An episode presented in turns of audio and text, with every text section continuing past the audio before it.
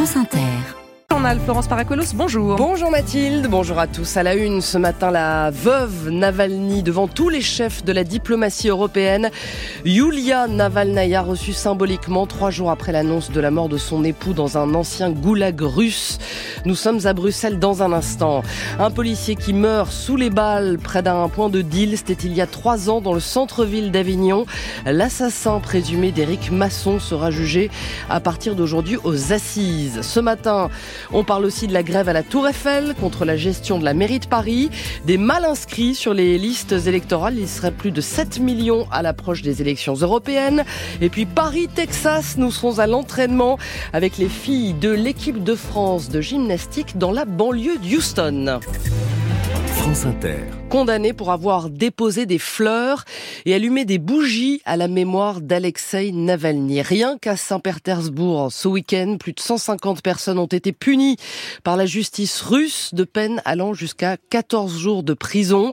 Voilà qui en dit long sur le régime de Vladimir Poutine, trois jours après la mort de son principal opposant dans sa prison du cercle polaire.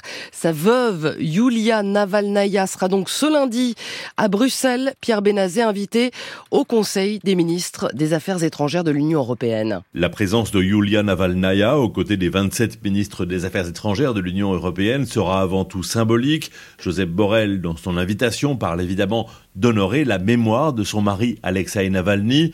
Mais pour le chef de la diplomatie de l'UE, sa présence sera pour les ministres l'occasion d'envoyer, je cite, un message fort de soutien aux combattants de la liberté en Russie. Cette invitation est d'autant plus symbolique que les 27 ministres avaient déjà la guerre en Ukraine au menu de leurs discussions à quelques jours du deuxième anniversaire de l'invasion russe le 24 février.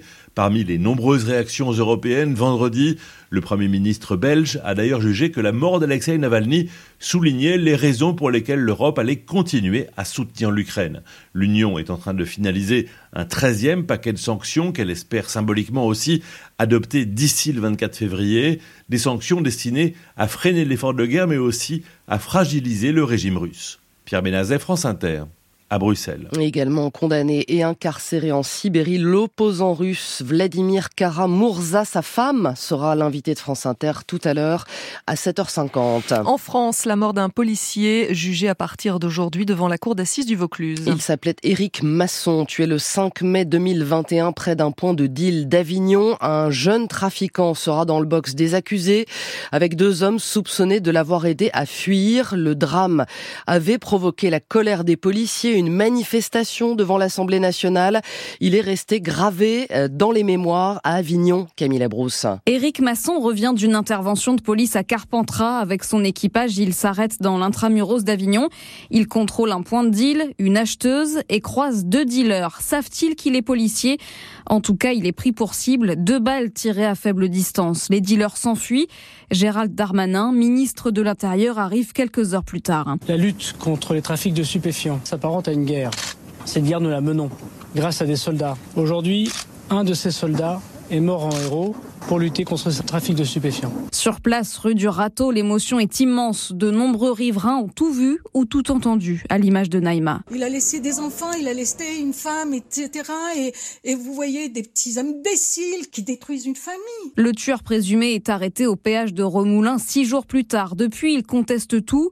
En parallèle de l'enquête, les hommages se multiplient, dont un national en préfecture, en présence de centaines de policiers. Le bureau des garçons sont juste à côté de moi, donc je leur dis toujours bonjour tous les jours. Je leur dis toujours faites attention quand vous sortez, voilà. Et là, il en manque un. Pour l'instant, j'ai pas fait mon deuil. Les policiers du commissariat d'Avignon, attendus en nombre au tribunal, ils bénéficieront d'autorisation d'absence pour assister au procès. Camille Labrousse, France Bleu Vaucluse, le principal accusé risque la prison à perpétuité. Une simple manifestation pour ravitailler les militants qui campent dans les arbres sur le tracé de l'autoroute Toulouse-Castres, version des opposants. 150 personnes qui agressent les forces de l'ordre. Ça, c'est la version de la préfecture du Tarn. Hier, six manifestants ont été arrêtés et trois gendarmes blessés. Une grève se termine avant une autre le week-end prochain. Sudrail a déposé un préavis pour les aiguilleurs vendredi et samedi prochain et menace de cesser le travail sans un signe de la direction. 150 000 personnes n'ont pas pu prendre le train euh, ces trois derniers jours. Et puis en pleine vacances scolaires, c'est une autre grève qui commence ce matin à Paris, dans le monument qui incarne la capitale. Les salariés de la Tour Eiffel réclament plus de moyens pour l'entretenir à l'approche des Jeux. Dénoncent euh, sa mauvaise gestion financière et la hausse de la redevance prélevée par la mairie de Paris. Écoutez Denis Vavassori, les porte-parole de la CGT Tour Eiffel. La Tour Eiffel, ça fait euh, presque 14 ans qu'elle n'a pas été repeinte. Normalement, c'est tous les 7 ans. Elle est dans un état de délabrement, hein, très clairement. Hein. Vous voyez sous la tour, vous vous approchez, vous voyez vraiment des traces de rouille. Des salariés qui ont plus de 30 ans d'ancienneté n'ont jamais vu ça. Le gros sujet, c'est